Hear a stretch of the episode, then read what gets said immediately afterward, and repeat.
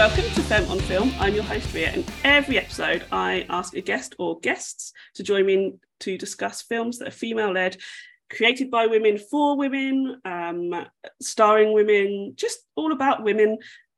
Usually they've been unfairly maligned or dismissed as frivolous. We're talking about rom coms, the term I hate.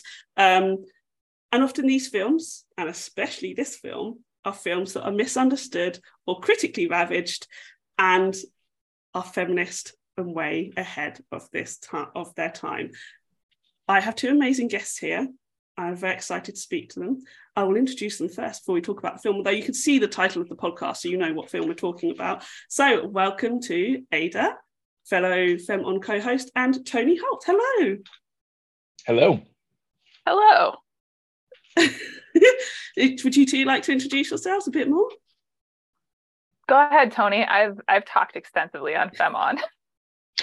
Oh, well, thank you very much. Um, Tony Holt here. I am an avid podcast listener. This is the uh, second podcast I've been on. I was um, honored to join uh, uh, Tanya Todd and Ada as well on a Comics in Motion podcast. The um, the the podcast recapping She-Hulk episodes. And after such a great time uh, uh, on that podcast, when Ada asked me to be a part of this one for for my love of the feature we'll be discussing as well, I was excited to be part of this conversation and jump on this call. Um, so thank you for having me. Yay! Well, Ada is to thank about all of this, really, isn't she? um, well, I love Femme on Film. I love I I love everything about this project, Ria. And Tony, you introduced me to Tank Girl. Mm. You are to credit for all of this. You brought Tank Girl into my life. Um, we I remember I remember the mall date when we were at Barnes and Noble and picking up Tank Girl and standing there in the comics aisle being like, this exists. And you were like, oh yeah, you've seen the movie, right? I was like, what? um, so naturally bought the book, um, came home, watched the movie many more times, watched the movie. I think in May we probably three or four different times saw it. Um, it was at least three times, at yeah. At least three times. So it was May this year. It was oh, no, no, no, no. Oh, God, no. right. Okay. I was like, what? You have been missing out on a lot. I know. It was probably, we still lived on First Beck time Avenue. we watched, yeah, first time we watched it was probably five or 10 years ago. Okay, um, yeah. I, uh, it would have been 2013, and, and then, I think. Yeah. But then recently, just this year, we've watched it again. Like, I think just this year, we watched it like two, three times already. Love it so much. And Ada just yeah. in our in our general film on chat was talking about how you two have been watching Tank Girl. And I was so excited. Tank Girl was a film of my teens. And I, as I was saying to you both, like nobody else had ever watched it. Still nobody has ever watched it. I mean, mm-hmm. a, a, lot of boys who are now men had watched it, unsurprisingly, but women, and they were the people who I wanted to talk to about Tank Girl. I mean, Tony, honorary. Um, Uh, Thank you very none much. of them, you're welcome. None of them had watched it, and I, and so it's been on my list. So when Ada said it, I was like, "Done. We're done. This is happening." And and then she talked about how much you two have been watching it and how into the comics you are. That I actually am quite happy to sit this one out and just listen and make occasional excited remarks. Um, but genuinely so excited. So we are talking about the 1995 Tank Girl film starring Lori Petty, uh, directed by Rachel Talalay, which I keep on looking up how to it. how to say, so I may say it multiple different ways. I'm trying my best. Um, obviously based on the Tank Girl comic. Now, I have very little interaction with the comic. I believe I knew of Tank Girl the comic through my eldest brother, who was also the person who introduced me to like Sandman, Love and Rockets. So introduced me. I used to sneak into his room and steal comics and read them. Um, some of them completely inappropriate. And I may have misremembered that. I may have just made it up. The film may have been the first time I came across Tank Girl, but I feel like I definitely read some of the comics beforehand. And then when the film was out, my my brother, who's older than me but not my eldest brother, and I would go to the video shop. And as soon as we saw the front cover, it's like we are taking that home and watching that. And then I was just in love with it. I've been in love with Lori Petty for her entire existence and then seeing her as Tank Girl or Rebecca, which I find hard in this film. Rewatching, mm-hmm. I forgot that they called her Rebecca throughout because in my head it is just Tank Girl, and mm. and so revisiting it, it was really exciting. I actually have very different opinions on it now than I do when I was a teenager in my early twenties, in terms of I still love it. However, I'm not convinced it's a great film. As if you had asked like 16 year old me, I would have said this is the best film I've ever seen in my entire life but I think the themes of it are a lot stronger. I think the performances, I appreciate them a lot more. But anyway, that was my quick history with Tank Girl. And obviously, Tony, I feel like you are the Tank Girl. What's the right, right expert? Oh, I, oh, expert expert is high praise. High praise. Probably not due. Um, but I will say it definitely was a, a formative movie of myself of myself as well when this came out in 95, uh, I, I, definitely didn't go see it in theaters. Not the kind of thing my parents would have signed up to take a, a young preteen Tony Holt to see. Um, I probably probably came to it 96, maybe soon after. Um, so I would have been very early in my teen years. I was always into comic books and comic book lore. I mean, I, I was watched all the Saturday morning cartoons, loved, grew up with Marvel and DC. Um, so seeing Tank Girl on the screen uh, as a comic book movie. One of the kind of earlier comic book movies that wasn't total camp, took the took the genre seriously, tried to be a real movie.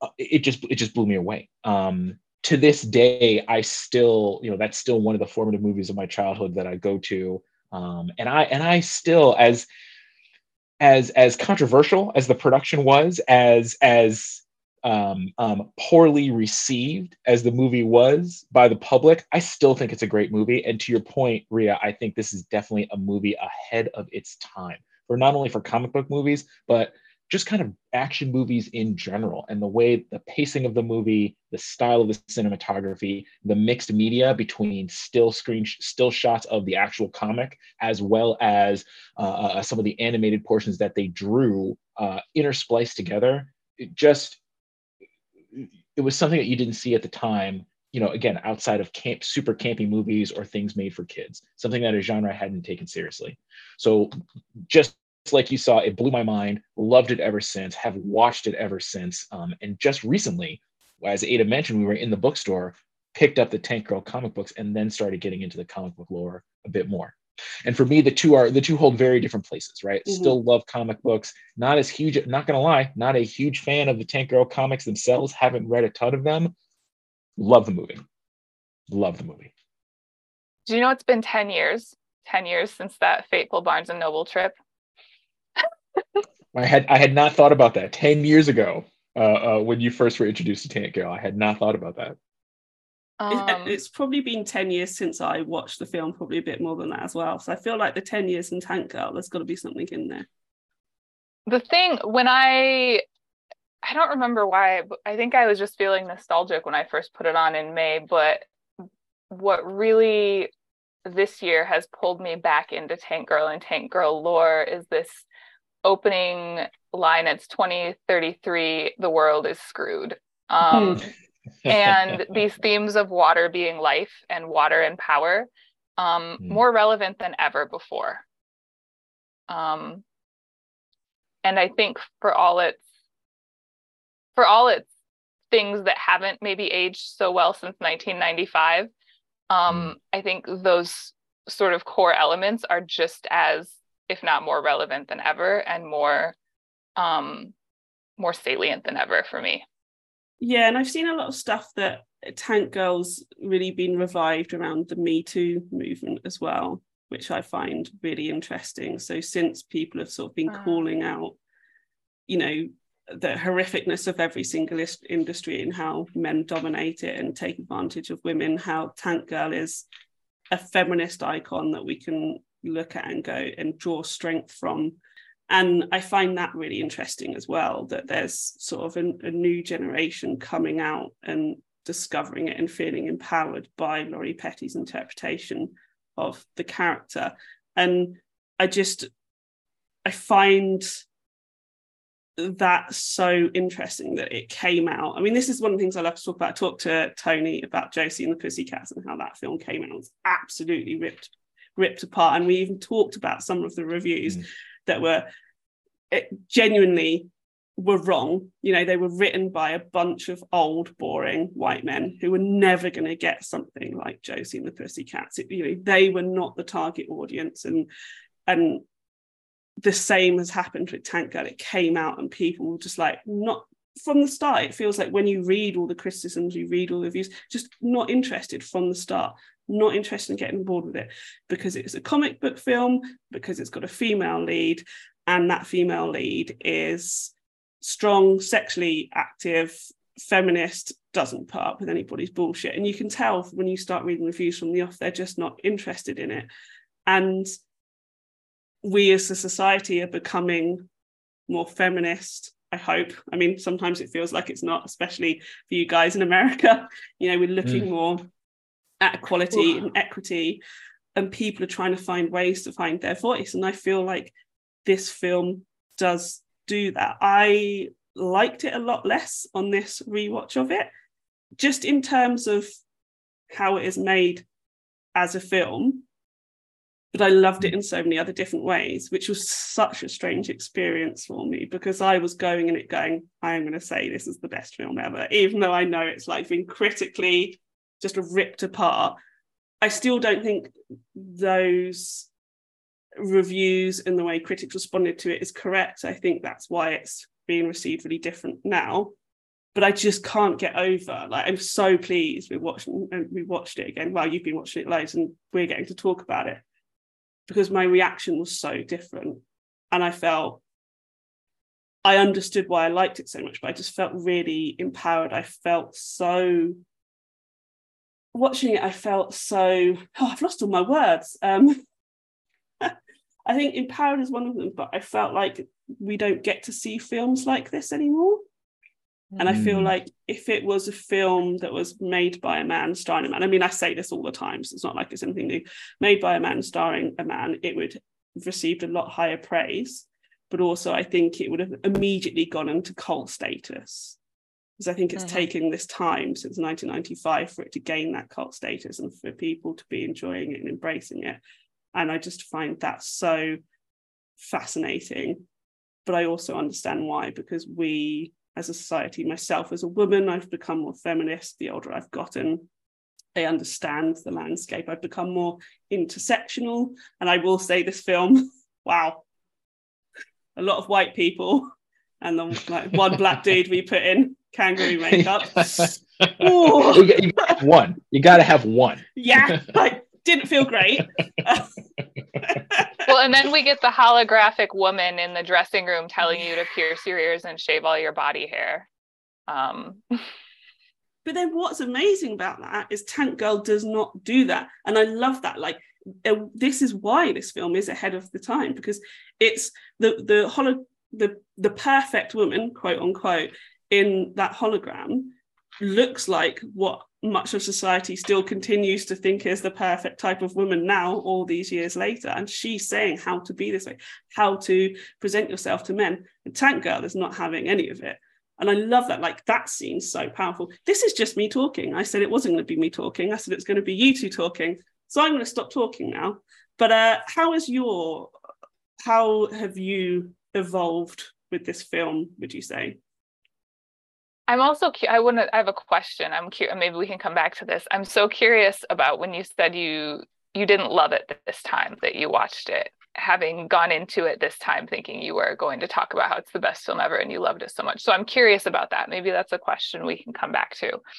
Um, but my my evo- only since May have I like really dug into the lore and the criticism and the reviews and um kind of reading more about more about it beyond this one book and one movie um that I have in the house. Um and I one thing that I find really really interesting is that I can't find evidence in the book of the Rippers. Ex- like Booga's origin story in the book that we have is totally different. Um, so I think it's really interesting that that the movie needed that conceit and needed this sort of like monster story um, to function, or if it needed it. and why it exists. Um, I also thought it was kind of interesting. One of the reviews that I read talked about how um, the director couldn't find work for like decades after she, as a director, for decades after she made this um, this movie, and that I think there were significant the, the review talked about how there were significant portions and pivotal scenes that were cut from the final movie as there are in any movie.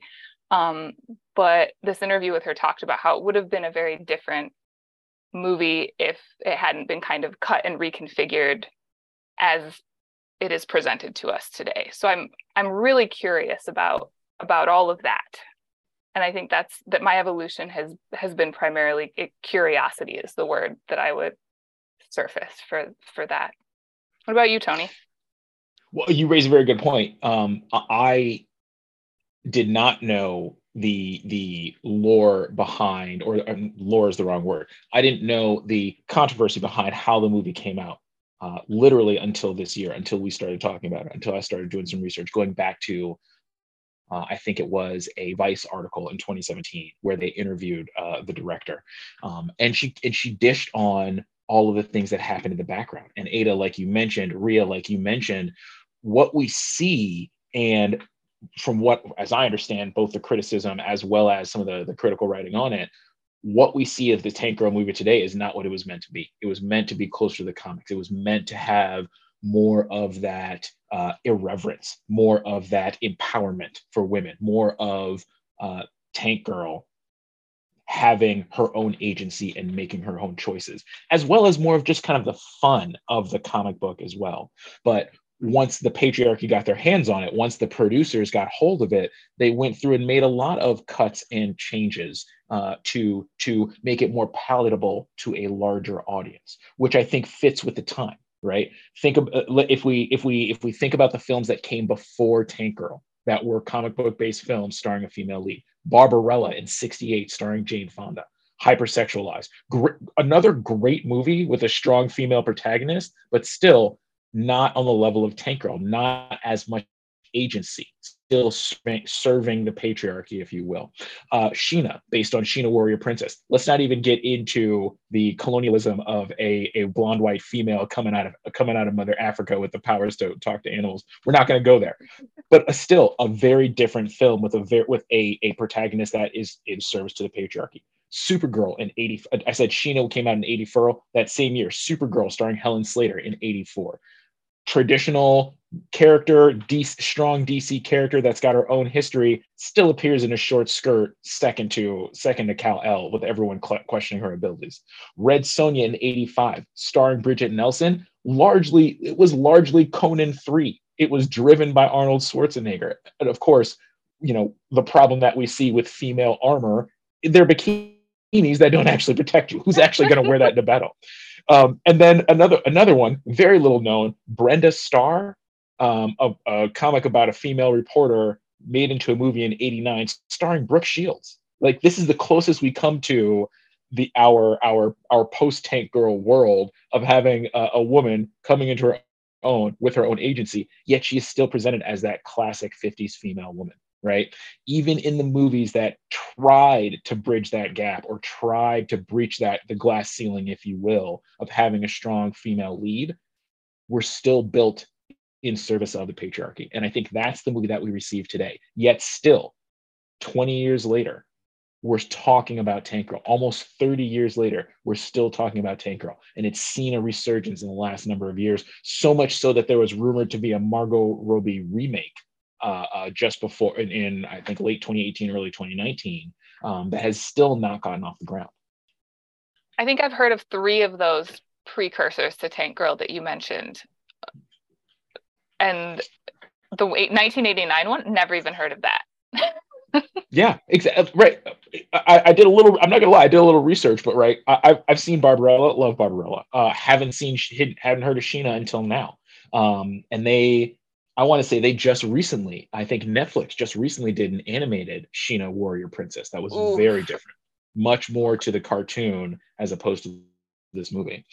Supergirl, uh, um, I as I watched that trailer, I remember seeing the Supergirl movie, but again, it didn't get the play that the Superman movies did with Christopher Reeves. Uh, I don't think Christopher Reeves ever even showed, ever even made a cameo in that Supergirl movie. Red Sonja, I thought that was Conan 3 for the longest time because it was driven by Arnold Schwarzenegger. Mm-hmm. Uh, and then Brenda Starr, never heard of it. Never heard of it. But th- these were, I mean, these were all, again, comic book based movies with a strong female lead that were. Uh, I, I don't know the origin of all of them. I don't know the controversy behind them, but it's clear the movie that we got was influenced to appeal to the wider male audience, and that's and that's what exactly what Tank Girl suffers from. Why we don't have that that true artist vision, and why we may not have gotten a movie that pushed the envelope more than it could have. Yeah, because it's all about the male gaze. All of those films, I've, I've only not heard of one, um, is it's all about the male gaze, which we see over and over again. And Tank Girl, you can tell that they're trying. Well, I would say it's shot, it's costumed without the male gaze. I mean, and we look at the names behind it. We look at the uh, the costume designer whose name has just dropped out of my head. I'll have to look at my notes. Um, you know, she's now award winning done so many things, but you can tell that it is not there to just titillate men. I mean, a lot of what Tank Girl wears, I would say people would say it's for titillation, but that's because they're not looking deeper. They think mm. it's for titillation because that's what they're used to seeing on screen. But actually, I would say it is the opposite. It is just who Tank Girl is. These are just what she's wearing. She's not interested in anything else. She wears things that make her feel good, that she feels strong and powerful in. Just because occasionally it happens to show some flesh doesn't mm-hmm. mean it's there for titillation. And you Lori Petty does not have that bombshell body either. And that's why it works really well. Like when I was a teenager watching Tank Girl, I wanted to wear everything she was wearing, but not because I wanted boys to look at me, because it just looked amazing. And i thought it looks cool. And i want to feel like that. And i want to feel powerful. You know, at no point do we get anything where it's about i mean we do have men who try to abuse her constantly throughout the mm. film. And and I don't necessarily think that's because it's what she's wearing. I think the film's saying something very strongly about men that she could be completely covered up and not have a shaved head and not be punk, and they would still want to rape and assault her. You know, I, you know, we see that with Jet Girl, right? Who mm. you know is yep. apparently mousy and constantly covered up in greasy hair like men still want to dominate her so that's what it's trying that's for me is what the film is trying to say the problem is men all of the evil people i'm not sure if you noticed are men i mean there's one evil fashion designer woman um are you talking who, about the uh, woman who runs silver yeah who, uh, who, silver yeah the sets liquid silver um, yeah yeah liquid silver thank you I didn't say it because I couldn't remember. I could remember the liquid, but I couldn't remember the silver, which is weird because it's all silver. So you think that would be what would pop in my head. Um, and so, so, and she is doing that. She is dressing up these women, selling these women. I mean, she is a terrible human being for the male gaze. So within its own, within its own film lore, it is saying something about the male gaze as well as showing us something about the male gaze. That's all gotten away from me, as you can tell. Um, oh, I had a very succinct line. I should look at my notes. Classic Ria. I've got a huge note about this. It's like three paragraphs long, and I'm just blurting out everything that's in my head. But I think that's why I really loved it, and it's why I still love it now, because it is. Uh, it for me, it is pure female gaze, and it is nothing else, and that is really rare and enjoyable and along that same line of of the costuming, Ari- Arianne Phillips. Um, Thank you. She one thing that I that I notice every time that I watch it and that I really am drawn to is the lack of high heeled shoes. Yeah. Tank Girl does not wear high heels. High heels are a plot against women, as Jess reminds us in National Treasure. Um, and I think that I think that is just a really understated and power just power flex it, it's iconic in fact even in the comic book you see her barefoot or in combat boots right mm. um, and and every time I, I, I every time I see that, I come back to someone we were talking before we started recording. Uh, I come back to the movie uh, Firefly and um, the scenes where you would see River um, whenever she would step out into her warrior or her warrior form. You would the first thing you would see is her step out, out in combat boots. You saw it mm-hmm. in the mm-hmm. series, you saw it in the movie as well. Um, and I can't remember, but I feel like there was a line where they where they talked about her uh, being an angel in combat boots. Um, yes. I come back to that and I think about that when I think about Tank Girl, right? What you said, uh, very similar to what you said. I, I, read a passage earlier today where in one of the early comics, um, the authors are going into a lot about her wardrobe and uh, the fashion that she has very much punk influenced uh, very very close to that punk style of the of the 80s and uh, late 80s and and you'll see that that high fashion and and that 90s cool play out a lot in that movie that where other people might say it age it doesn't age well i think that that fashion and that iconography of the 90s they capture it so well in this movie. But i think that also is is consistent with how they did the comic book. They talk a lot about her fashion about what she chooses to wear the the joy that she, that her clothes bring her as opposed to anyone else. Mm-hmm. um, and and that point again that point of having agency and having her power just comes through in in so many different ways and so many different pieces fashion notwithstanding that's a you mentioned something that i think is really for me I, uh, heartening and iconic about the movie as well as the joy. Um, we're mm. we're living in this movie in a world where it hasn't rained in 13 years. There's there's one company that literally owns all water and all power in the world. Um, existence is perilous and yet we are shown scene after scene after scene of rest and pleasure and play um, feasting growing vegetables, enjoying each other's company, and just like living for the sake of enjoying enjoying these moments that we have any way that we can and and giving our lives to protect that joy and that pleasure and that sense of play. Um i really think that's the the heart of it from one of the hearts of it for me. Even in liquid silver even in the brothel where where abuse and exploitation is happening rampant. Everybody stops to join in on a family style sing along musical. Talk about sparking joy in in the in a, the most joyless places. That was, I, I imagine that was one of the most fun times that anyone had at Liquid Silver. Mm-hmm. Right? Yeah, absolutely. And I I love the post apocalyptic genre. It's something I delve into constantly over and over again. And we see it all the time. But it's always so depressing, always. Mm. And I'm telling you right now, if all of this shit goes down, I want Tank Girl. I want to feel joy. I want, you know, I want fan family. We all know how I feel about fan family. It's one of my favorite things in any type of storytelling. I want, like, when the shit is bad, I want someone to be like, yeah, this is shit but we're going to blow it up and we're going to have an amazing time. And then afterwards, we're going to go and have some drinks and have some food and hang out with our friends. And I'll do some weird cutting of my tights with some scissors. You know, it's like, it's, and I'm just like, when do we get to see that? We never get to see that. And that's why this stands out. And I think as well, Lori Petty's performance really brings that to life. I know, I know the comic book creators have huge issues with the film. And I kind of get it, but I also kind of don't because I'm like, it's okay that it's different. I say this as somebody who's never created something that has then been changed massively outside of my vision. Um, I'm sure I would be very mm. precious about it. but, you know, I think it's hard. Ha- having not read that much Tank Girl, it's hard to bring what is on that page on screen, let alone when it's mm. being chopped up in post production by annoying white middle-aged men.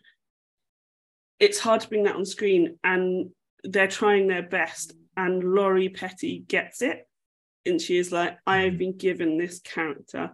I am going to be this character and I'm going to bring absolutely every single part of me into every scene that I do and she is extraordinary in this film like like Absolutely. I just cannot get over her performance and to think that this basically destroyed her career as well I'm just like th- this mm. shows what's wrong with Hollywood and the and the movie making industry. Because there's no way for me that you can't watch that performance and say, I want to put this person on screen.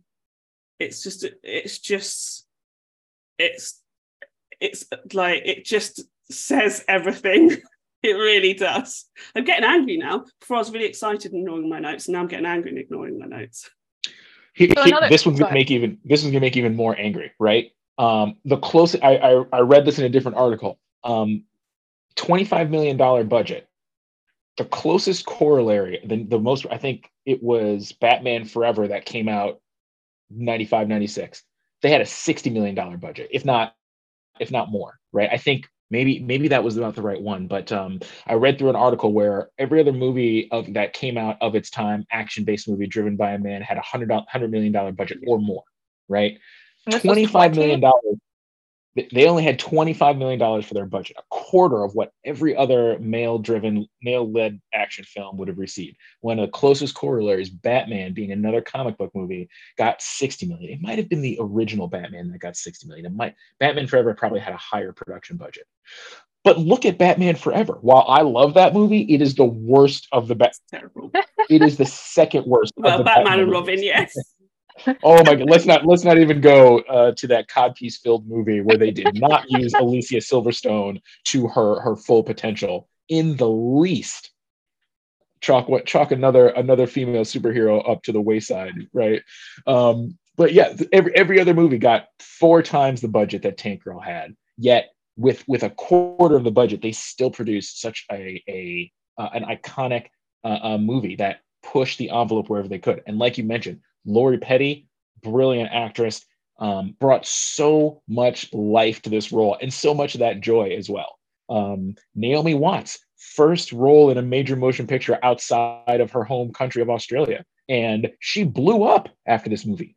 Ice T, one of the first move, mm. one of the mm-hmm. early movies that he had done before he had done gangster films, police films, where he played the same role, right? New Jack City, Juice, all of those things. This was before he hit it big on on um, uh, on on Law and Order SVU.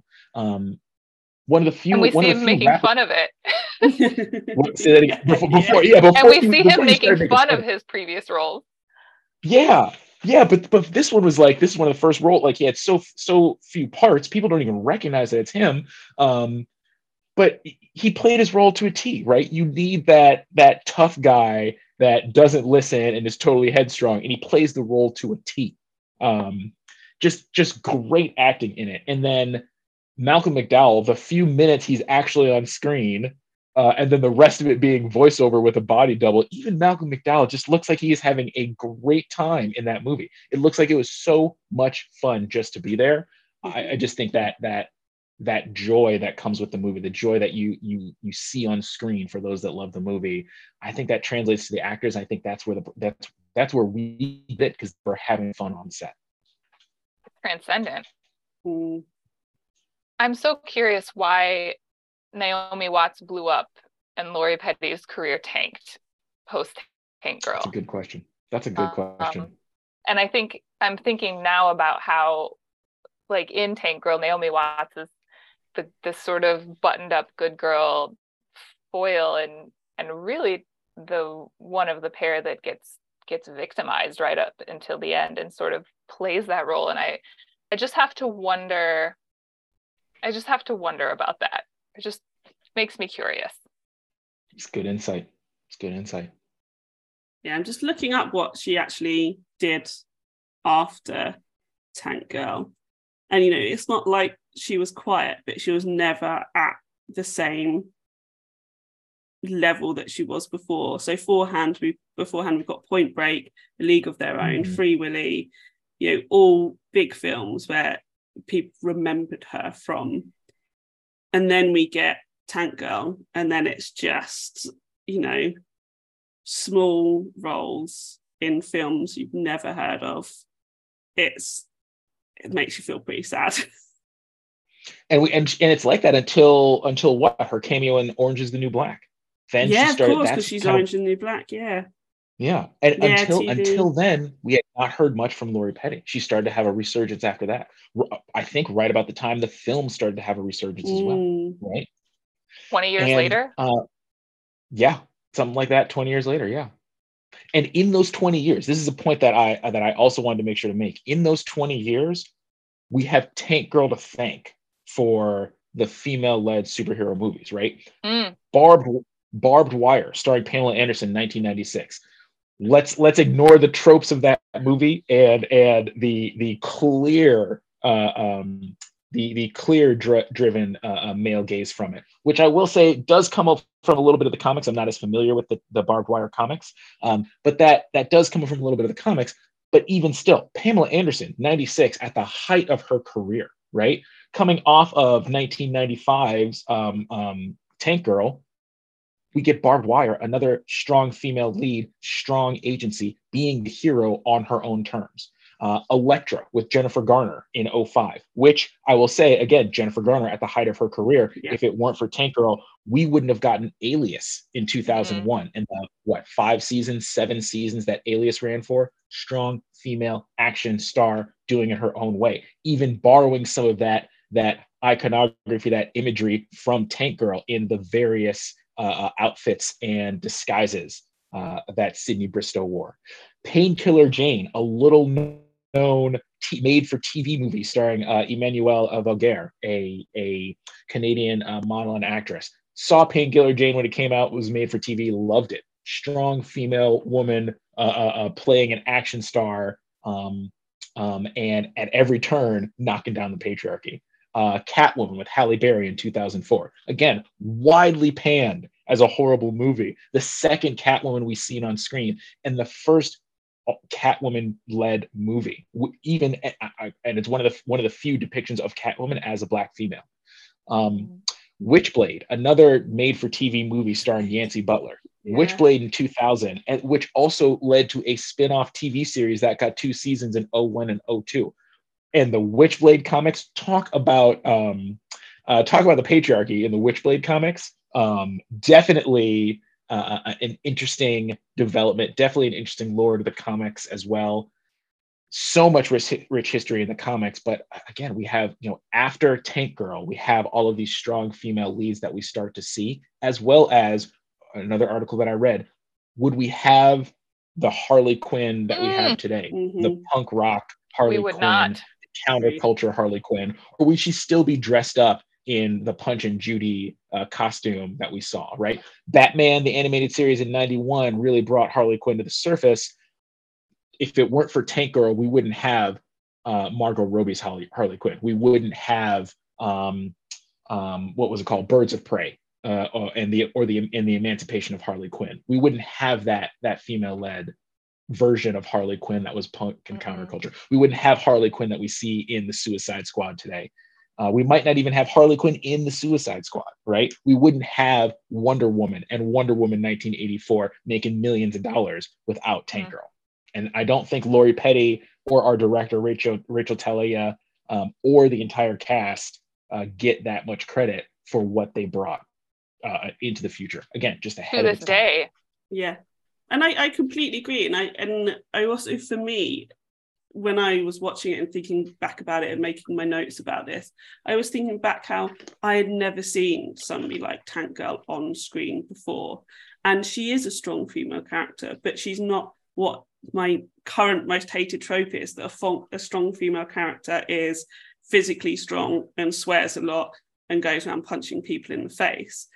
Tank Girl is so much more than that. And Lori Petty brings so much more to that. You know, like you've talked about the joy, the she's effervescent on screen. Like you cannot keep your eyes off her. And for me, you know, she's a direct route into all of those characters and all of those films, as you've said. Whether they are good or bad, I don't think it matters. I think these films need to be made because men get to make these films all the time. And when they're bad, they still get to make more films and still get And millions still and get millions paid of more. dollars. Exactly. Mm. Um, and you know, and you know, I see I see influence of this film in Fifth Element, you know, which is a huge cult film. I see elements of this film in Dredd, both in how Dredd looks, some of the humour in Dredd, but also the two main female characters. We've got Lena Headey as, as the main bad bad person as Mama, mm. and then also um, uh, uh, um, oh look at your notes, Ria. Everything keeps on that dropping out of my head, and also um, I don't want to say Dredd's sidekick because she's got a name, um, but I, you know, I feel like those characters don't won't exist. I feel like you know we get to see um, Lori Petty in Point Break, and you know I am a huge Kathryn Bigelow fan, but she very much tells male stories. That's totally fine. I've already said I love Kathryn Bigelow, but you know, wouldn't it have been amazing if Kathryn Bigelow had taken Lori Petty and brought her to the front of an action film? Well, she didn't because that wasn't done at that time. But mm-hmm. somebody else said, I this is what we need.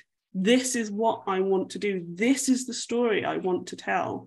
And their vision got ruined, but they still got to tell it, and people are discovering it. And there's something so powerful about that so powerful. And I love that she's reclaiming it as well, that she is going, I didn't want to talk about this for years, for years and years and years. It was a shameful secret. It ruined my career.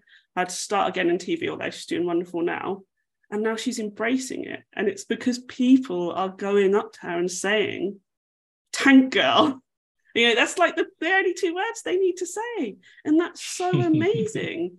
And for me, like that just sums it all up. We need to start embracing these things, even if we don't like them. I did Grease 2 with Tonya. I did not like Grease 2, but I was like, fucking hell, what amazing film to came out when it did. Mm-hmm. And so I don't Absolutely. sit and watch Grease 2, but I love it and I love what it did and I love how powerful it was. I love the effect it had on Tonya. These are the stories I want to see.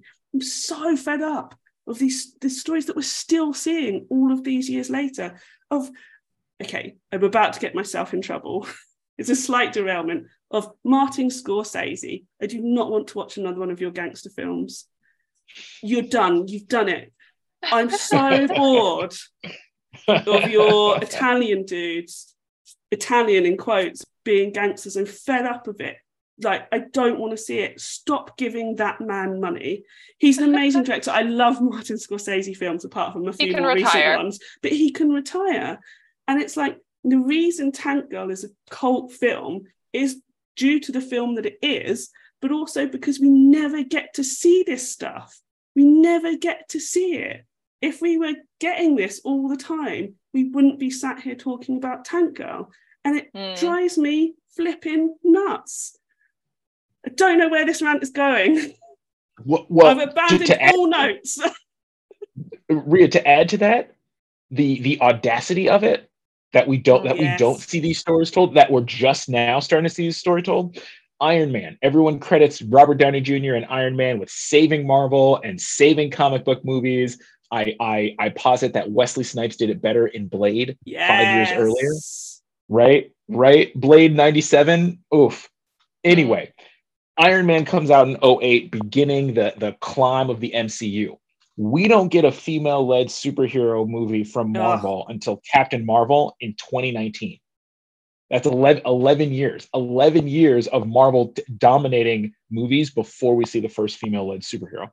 And Marvel has a compendium of strong female superheroes.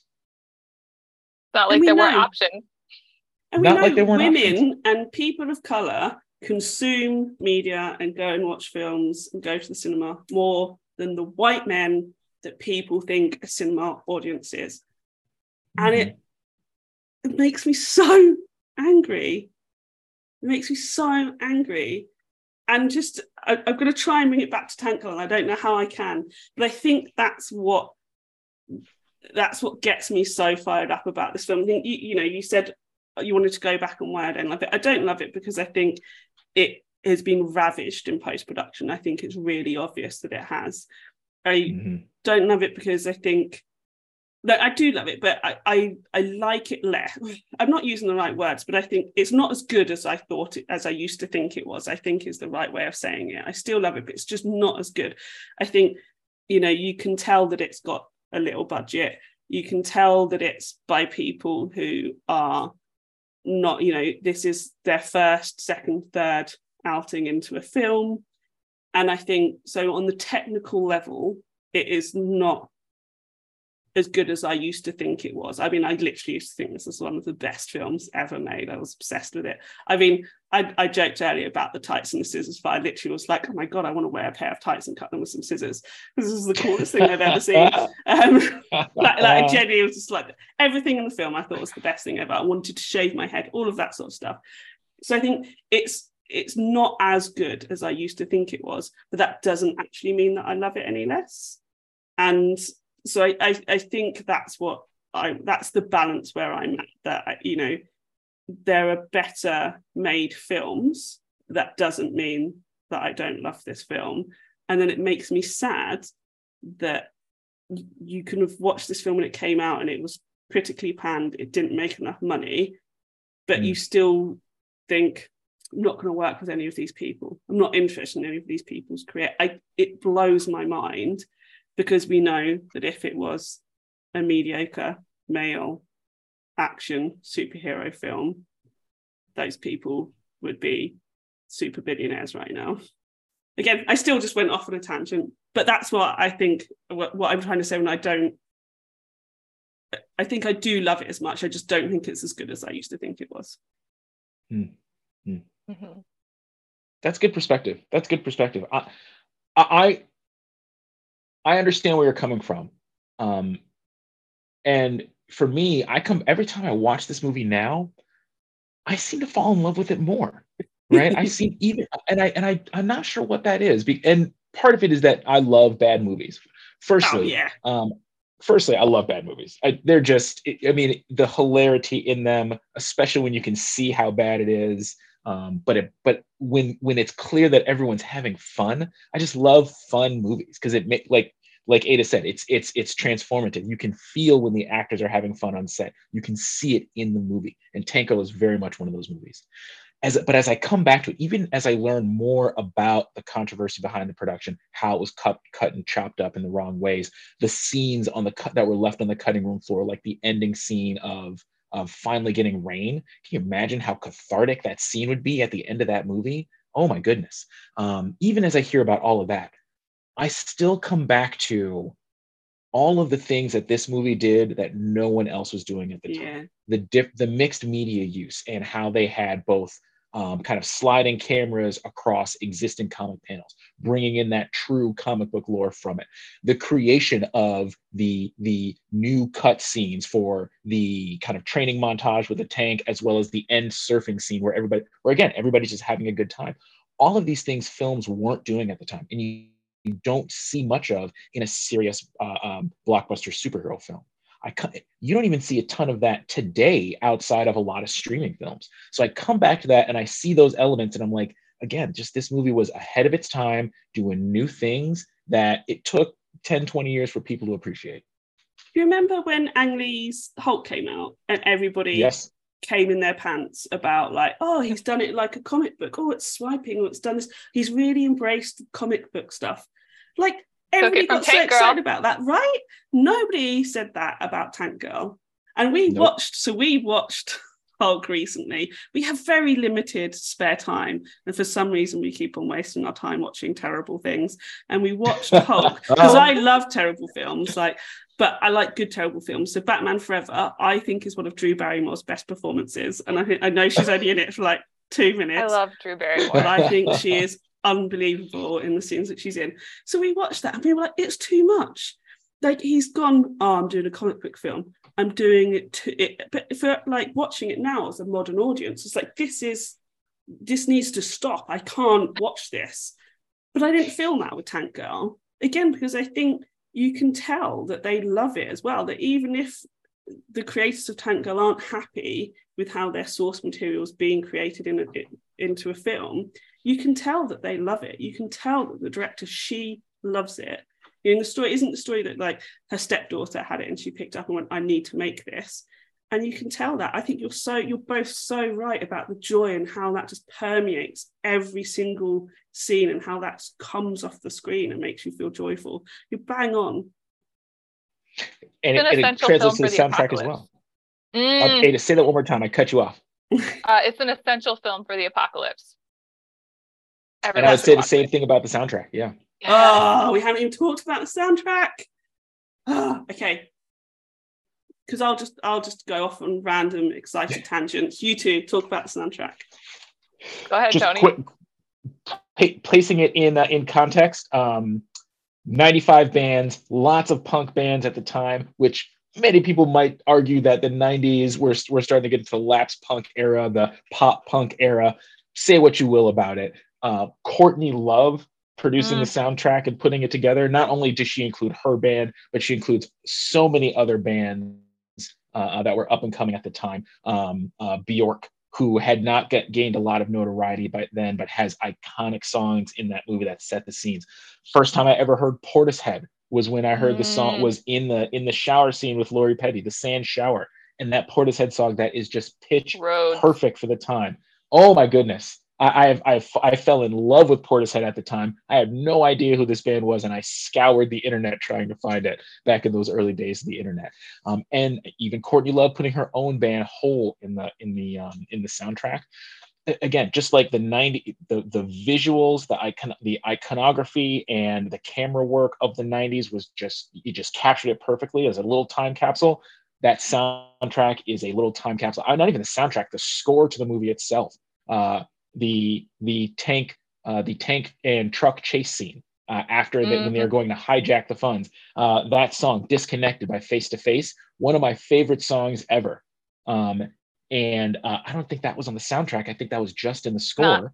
And yeah, and and um, again, it's just it just perfectly captures the zeitgeist. It perfectly captures what punk was in the '90s era. Um, it, and it and it's and I I you know personally think it plays well to what punk was and then what punk became in the 90s era. What like that original strong uh, dark grungy material translating into uh, a more mainstream sensibility as well that influences the culture. We we have we i just keep coming back to it how tank girl has influenced the culture for movies as well as popular culture. I think all of the the bands in there as well have that have a similar influence on on how we see that movie today and how we how we build movies today how we build soundtracks today and just to add a quick note to that i think well well first i just i think my favorite song on the soundtrack is is ice t's uh the song he wrote for this movie uh big gun um mm-hmm. but i think one other thing that really really moves me in the soundtrack and I think is is important is that it it's not just 90s. They we go all the way back to Cole Porter. Um, mm. and that song, that Cole Porter song is so vital in the movie and the way that it's it's not just a soundtrack, it's not just a, a song that's kind of the umbrella mood of the story. The way that the way that that Cole Porter song is written into the film and and reprised a few different times is I think one of my favorite things about about the whole the whole shebang. And it works perfectly with who Tank Girl is as well. She absorbs culture. She's so interested in all of these things from the previous world that she's never been able to experience or you know experience for a very short period of her life before the great drought happens and i love that i love that she's a magpie for all these cultural things but not like it it spans everything and it bleeds into everything that she does. It makes her so multidimensional. And and why wouldn't you want to hold on to these things from the past that showed like a completely different time? And again it's the joy. She finds joy in it. She finds joy in all this bleakness. And you know that is like i said that makes me want to have her on my team. She will be the one i'm looking mm. for. Like the mm-hmm. the man from the road look i know you do a lot to help your kids survive but i don't want you to be around. You are bleak. I don't want any of that. I want to go out in this horrific post-apocalyptic world feeling some joy. And she gets that from everything around her. She absorbs it all. She's clever. She knows how to use it back at people. You know i, I read one of the criticisms was like oh she's just all quips. And I was like, well, when there's nothing else, when there's a bleak landscape, but you find these remnants of culture, why would you not just be all quips? Like, why would you like, you know, you got to find it somewhere. It's so, and I, and I just think that's really, just really special. And you talked about the sand shower. That scene is mm-hmm. one of my favorite scenes. I love everything that that scene is doing. Mm. The music, as you pointed out, is absolutely amazing. But how it's turning that male gaze trope on its head is just so perfect. I like to compare that scene to the Angelina Jolie Tomb Raider film where she takes an unnecessary shower and flips her hair around all the time. You're like, why is this in the Tomb Raider film? and like this scene is yep. the exact opposite of it, and it's so brilliant. And I just, it's, I think that and possibly when she's singing the Cole Porter song are my two favorite scenes of the whole film. Like mm. I just mm. think they're fantastic. The scene I wish I'd seen that got cut out is the bedroom filled with dildos. so sad we haven't got to see that. Uh, it's it's unfortunate that one ended up on the cutting room floor. That would have been again, it would have set the tone for who Tank Girl is and showed that that strength, that agency, that uh, that making your own choices, right? That sense of fun. Mm. That sense of fun at all times. And like, Absolutely. yeah, again, look at the world she's living in. Why would you not have a room filled with dildos? Mm-hmm. Why? Why not? Why not? Right? I mean, so we've heard your favorite scene. I've got my favorite scene is definitely going to be the chase scene post heist um, when we actually get to see Tank Girl and her tank in action. Uh, very sad that Jet Girl never shows up in there. I think Jet Girl is so underutilized in this movie. Truly. Um, so underutilized, but but that that was probably the height of the action. Even even more than kind of the last action scene with the final fight. That chase scene is is definitely my favorite. Ada, what's your favorite scene or your favorite couple of scenes? My two favorite scenes from Tank Girl are the tank and jet um, re reconstruction and remodeling montage, mm. and the feast and the dancing uh, in the Ripper lair. Those are those are my two favorite scenes, and I don't, I don't, I can't, I don't know if I have any particular rhyme or reason why. They just are I look forward to them every time I watch it. There there have been a couple of times that i've put the movie on just to watch those two scenes. I just love them. So, so one choice. of my final questions to the two of you is that I am on record of saying in Beauty and the Beast, the Beast is way hotter than the Prince. I am like, as soon as the Prince, as soon as he's transformed into the Prince, I'm like, oh no, I've lost interest. Beast, two thumbs up. Prince, boo.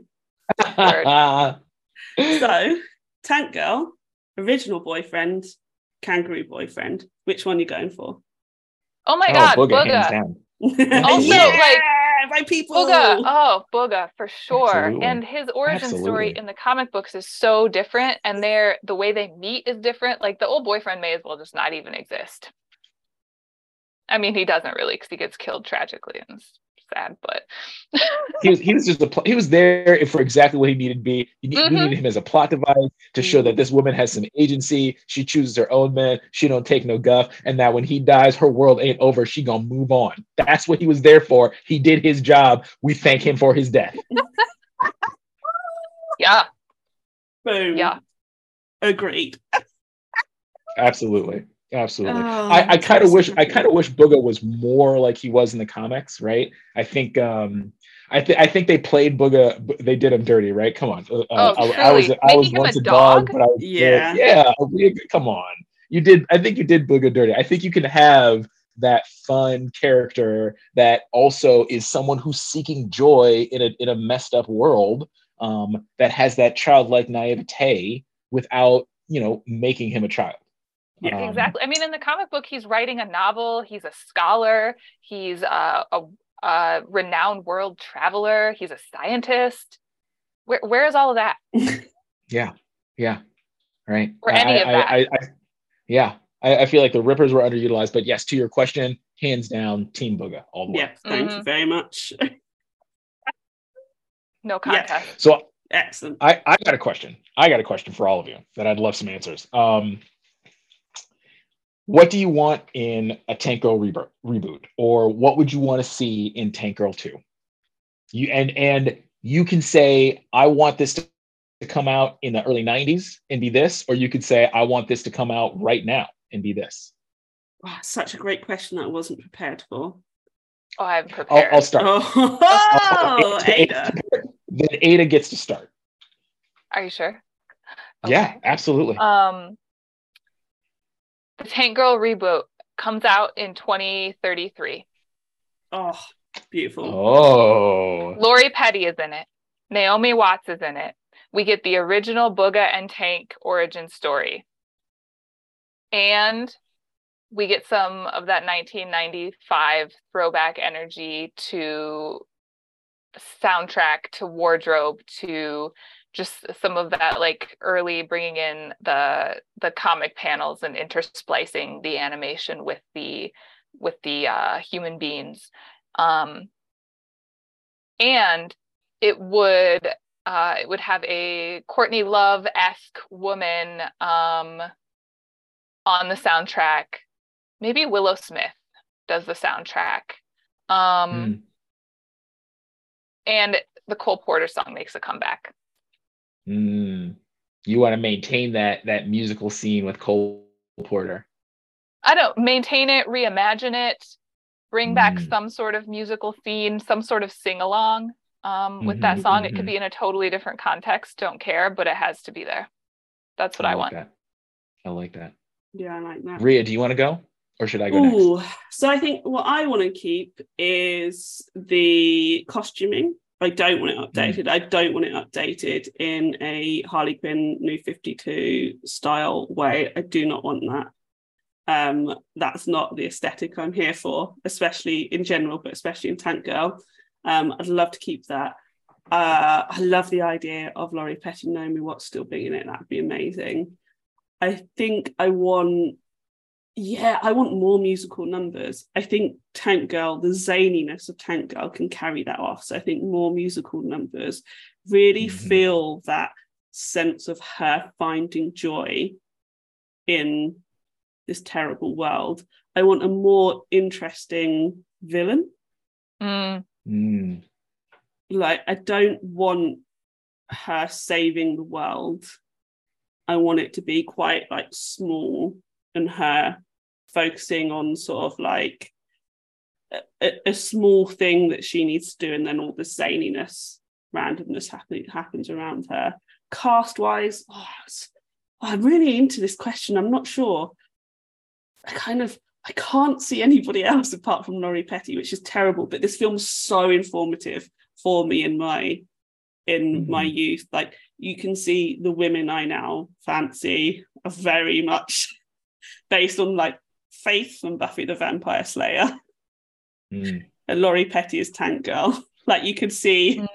there's a they're they're the women I tend to be sexually attracted to. Um and they are vastly different. Um so yeah, I think I don't know the cast. Oh, I'm gonna you go. I'm gonna think more of the cast. I'm gonna think more about Okay. that. I, I personally am of two minds in this, right? My my I- if there was a reboot, I'd want it to be set in the now. Uh, I would want it to um, um, I would want to try and maintain that steampunk vibe, that post-apocalyptic vibe, that kind of steampunk post-apocalyptic vibe.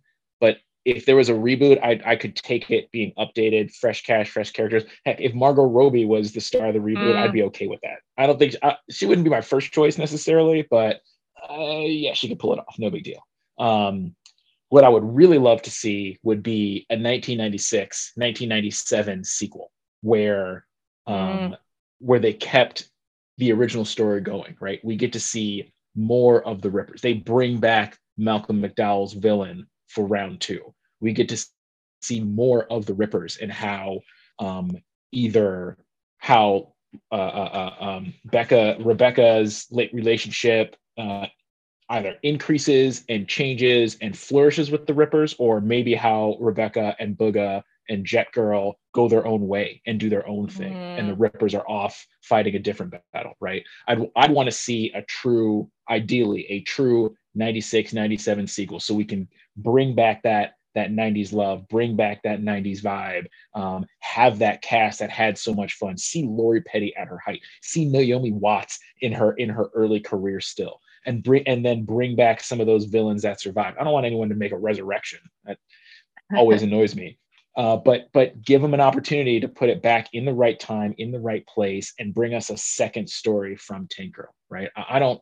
I wouldn't even say it has to go back to the comics to pull material there. I think you just continue on and show us that next story. Show us, mm. show us the net. Show us round two uh, with Malcolm McDowell's villain. Show us round two with Water and Power. Heck, bring a bring a female lead. Bring back the the uh, bring back the mistress of liquid silver. Yeah. Elevate her position she now runs water and power. Yeah. She yes she run have her run water and power. Have her being partnering with or or or, or bring back that malcolm mcdowell villain. You know what? Bring back malcolm mcdowell's villains in the early stage kill him off and have him show that that, that is successful or the person pulling the strings was the mistress from liquid uh, from water Ooh. and power or from liquid silver right Love give that. me a true sequel to Tank Girl and let them run uh, uh, with that that feeling in the 90s. That would be my ideal.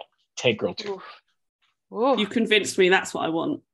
I think that's where I'm struggling. like if a remake, are they gonna update it? And I don't think that's what I want. I think I want yeah. a continuation of this. I want a Tank Girl, I want a true Tank Girl 2 in mm. 97. Right. Mm. That would be my ideal. Um, but Margot Robbie, if you're listening, remake that movie. Girl, put put that put that money down and remake this movie. Let's see it. Yes, let's do it. It's worth it. We'll make sure we uh, tag her in all of the social media. And bring Barney in. I want some of the rest of the Tank Girl cast in this movie, other than just Jet Girl. Yeah, let's get Subgirl in there. Yes, as, as I, as I, I read, say. as I read Subgirl, the the what was never known was that the woman who um, who magically has an amazing machine and engineering shop underground in the desert. That that was Subgirl, and that Subgirl was meant to have a part in that movie that ended up on the cutting room floor. I did not know that. I, I if I'm not mistaken, wow. she is in the credits. She is a Cusack, and Cusack, I believe, is the uh-huh. actress. Yes, and if I'm, yeah, yeah. I'm not mistaken, she is she is credited as. Come fix Subgirl. up your tank in my garage. Right. Now, don't get me started about where a submarine is going to end up in in a in a world where there's no actual water, but I, that's we'll save that one for the for the funny papers. Just just bring more of the just bring more of the give sub girl a chance. Give sub girl a chance. Is what I'm saying. Mm-hmm. give Subgirl a chance. oh, this has made me so happy. It really has. Anything else before we wrap up? Bring sub girl. Make that. Give Subgirl that. a chance. Justice for Subgirl. Justice for Subgirl, absolutely. oh. Oh, this was Thanks such an amazing chat. Thank this would not have happened without the two of you. Now I know it would just be me, sad and lonely, with Tank Girl on my list, trying to convince people to watch it. Um, oh. Everybody, go watch Tank Girl. Do it, and it's okay if you don't like it, but you're wrong. Very true. Very true. I will say you mentioned you mentioned a couple other heroes, and I know we've been talking about another a bunch of movies, but uh, uh, I will say um, I'm a big anime fan, and I've always had I've always had a thing for strong female leads. Um, two movies that came out, um, two Japanese animation that came out right around the same time. Um, uh, Ghost in the Shell, 1995, 1994. Uh, Iria Zeiram, the animation, 1994. Both two both hit the the US market right at the same time, both have that strong female iconic character that's not necessarily overpowering all the men, uh, but outthinking them and outmoving them in different ways. I think a lot of I think a lot of Tank Girl has um, um, I think Tank Girl has has pulled some of that, seen some of that from not only the U.S. comics but also the anime market, where you see a lot more of that strong female representation in different ways. Sa- the Sailor Moon series that is huge, mm-hmm. uh, the Dragon Ball Z series, and the and the females uh, that they have in that series as well. And then again, those female-led movies like Ghost in the Shell being one of the most famous, uh, as well as Iria Zeiram, the animation that doesn't get a ton of play, but uh, is a is a great example of again that 90s flair, that 90s feel um, with a strong female lead.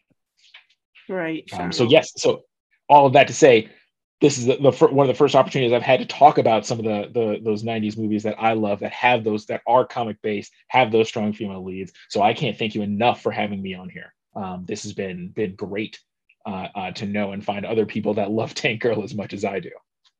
I, I feel like this is a strong future relationship for the three of us, and there are going to be many other films that we will suddenly be like, oh, um, I think we need to jump on and chat about this. I feel because I've never spoken to you before, Tony, and obviously I've spoken to Ada, and, and obviously I think Ada is one of the most wonderful human beings ever. But we sort of oh. We sort of will mention something and then talk about that, and then we never sort of branch out. And then, as I said, like we talked, we Ada said tank and I was like yes, and then she talked about polite society, and I was like, oh my god, Ada, oh my god. Like oh i love you so much. Um we're gonna really hold excited. on society until you can watch it. So so like obviously there's so much more that ada and i need to discuss and and geek out about and i feel like you will be part of those conversations and that's very mm. exciting for me because usually it's just my poor other half but i say that he's a geek as well so we geek and nerd out about things together so we have a wonderful time together but like he doesn't want to come and talk to me on a podcast about them. so now you two are in trouble. Really, it would be my honor. It would be my honor to be back, and I appreciate it greatly. I will have to send you trouble. the Fem list, good trouble, and you can send me a list back, and then we can just have an amazing time. Yes, ma'am. Very up for that. Right. So, where can people find you if you want them to find you? Uh, I am. I don't have a huge social media presence, honestly, although that may be changing as I am working with many of the um, many of the uh, Comics in Motion team uh, with the new comic uh, literature anthology that's coming out uh, later this year. Uh, looking at a, a, juxtaposition of comic books and classic literature. Uh, so, so you'll probably see me on the socials promoting that soon enough. but for now, um, I would say you can find me here at, at Femme on Film, as well as in the Comics in Motion podcast, where the, the She Hulk uh, Comics Motion podcast from 2022 uh, if you're looking for anything else I've done in the past. Yes, I should link to that, shouldn't I? I think it would be great, great, to give show. it some play. It's a great show.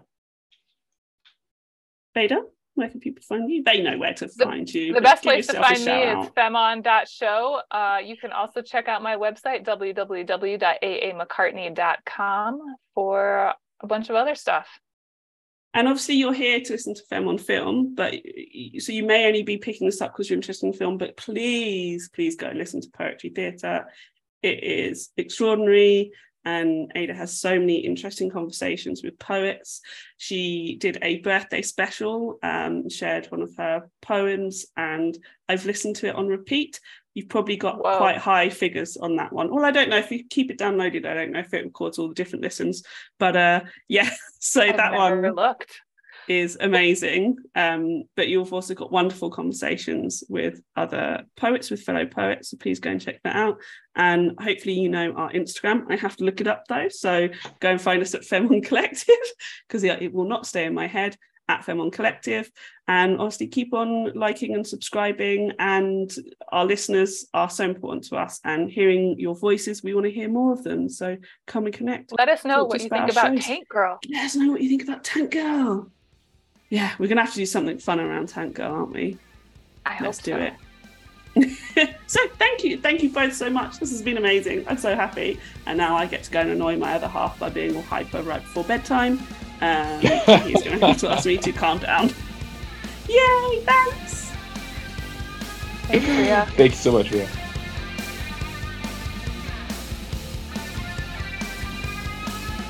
Smash the picture marking.